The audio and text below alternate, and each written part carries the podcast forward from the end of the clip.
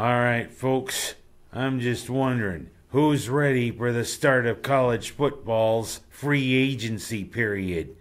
That's what it's going to start becoming right now. Thankfully, Syracuse's year ended. Not really on a positive note, as if this year has had really anything positive about it. You know, it's like Greg Robinson was back coaching the Orange again. Of course, because of uh, TV, its revenue stream and anything, uh, of Syracuse had to put together a team. Yeah, one that was down about 20 some players because of opt outs because of COVID and all the injuries because of lack of conditioning. Yeah, boy, were we depleted. And it ended the way that this season has been. yep, a 45 21 loss to Notre Dame, who, who decided, hey, we don't have to play our game against Wake Forest when we're going to play Clemson again for the ACC title and the chance to maybe play in the college football playoff for the national title. You know what? Hey, I thought you'd signed up for 11 games. At least you'd give the Demon Deacons a chance. But oh well, I digress. Uh, I mean, 1 in 10, and already about several Orange players have entered the transfer portal. The NCAA, of course, has the rule there that grants an extra year of eligibility because of COVID, and they expect a whole bunch of players to enter the transfer portal. Here we go. It's free agency, college football. Boy, what a mess this is going to be. I mean, once July and August come back around, and hopefully things start to return to some sort of sense of normalcy, it's going to be a whole different picture. Who's going to be going where? I mean, it's going to be confusing. A lot, some of them are going to have immediate uh, eligibility. You're going to wonder who's going to be where. You can't tell them without a program. Oh, heck, programs are supposed to be obsolete anyway. Of course, back about 20, 30 years ago, you needed one. But I digress. We'll see. The free agency period has started. You know what? Let's hope next year is better, Orange fans. Now, speaking of Orange fans, yeah, we were down several players because of COVID, including Boeheim. But you know, even shorthanded, Syracuse looked pretty good in their games against Niagara and against Rider. Niagara, we won by nearly 30 points. Rider, we won by about 35 points. Good tune ups, as the first of our tests begin, as it's going to be Rutgers coming up, and Rutgers is ranked. Well, Rutgers used to be a conference mate when we were in the Big East. But you know what? We're Rutgers is now in the Big Ten. Something about that's real weird. A t- team from New Jersey, the t- the state team of New Jersey, playing in the Big Ten. Of course, look at West Virginia, their location, and they're in the Big Twelve. Of course, that's what happened when you negotiate for revenue and you negotiate for a street revenue stream for the team. You know, you got teams playing in there in one part and playing in a conference where they don't really belong. But that's the economics of college sports nowadays.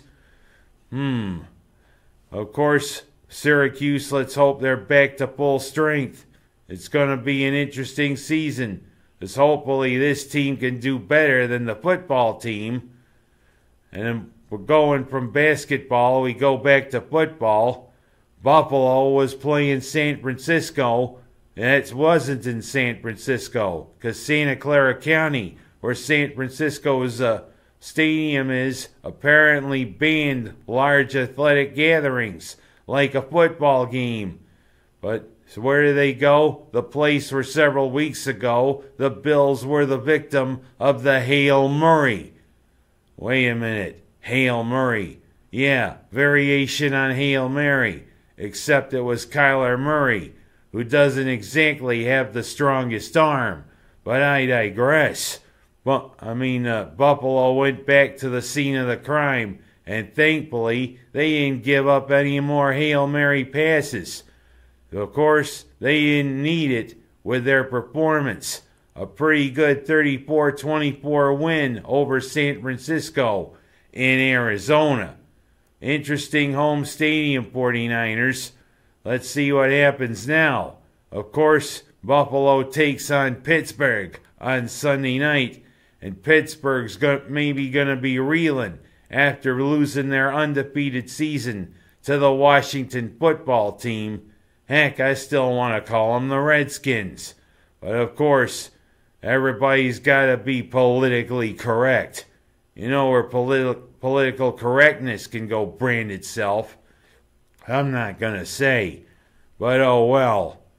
But how about this? Hearing that the uh, IOC, the International Olympic Committee, wants to put in two new sports for 2024 and 2028. Sports in in the weirdest sense, as I don't call them sports. Parkour, breakdancing. Yeah, there's a sport climbing and jumping between buildings. yeah, sounds like a way to ring up hospital bills, especially if you want to jump. Oh, let's jump over to the next building. Yeah. oh, sorry. You get zero points. Yeah, and you get a pretty big hospital bill. And also, what's this with breakdancing? They want to make breakdancing an Olympic sport. Yeah, gonna judge people by throwing down cardboard, by spinning on your head, by spinning on your back, by spinning on your neck, and also acting like a robot. You know, gotta get get my little robotic thing out of the way. But you know what? I'm not a robot. I'm a cyborg. Yeah, part human, part robot. That's the way I think. Huh? Yeah, right. Am I gonna be el- eligible to be a, for a medal for breakdancing? I don't think so. And I don't think that should be an Olympic sport. Now, I mean, they added rugby back to the program, which should have been there all along. Rug- watching rugby in the Olympics, pretty good, ex- even if it is rugby sevens. But I mean, there's other sports they want to add that I think have legit things being on the Olympic program. Heck, karate, squash, and others. Of course, you gotta wonder about squash. What does hitting a vegetable do when it's uh, for an Olympic sport? Oh yeah, it's uh, played in a racquetball court, and it's with a rubber ball. Yeah, I forgot about that. I don't think vegetables belong on the Olympic program, but I digress. Last but not least, I want to talk about this the talk about COVID, how droplets spread in the car. And they say best thing to do, have your windows open. Yeah, if it's like 80, 90 degrees. Up here in the Northeast, I mean, you can't do that, especially if we get a cold snap or we get a nor'easter. Hey, I want to open the windows to diver- divert the virus. Yeah, you think you could plug a little bit in that pneumonia hole, buddy? Yeah, I'm freezing over here. okay, I get the picture. Close the windows. yeah, nice study. What else are we going to find out about COVID? But I want to close this with a little dedication. Yeah, him and I at times have not seen eye to eye, but you know what? He's my brother, and he has a milestone birthday coming up this Saturday. He turns 60 years old. Happy birthday to my brother Andy. Many more. I salute you, brother. And that's all the time I have for this week.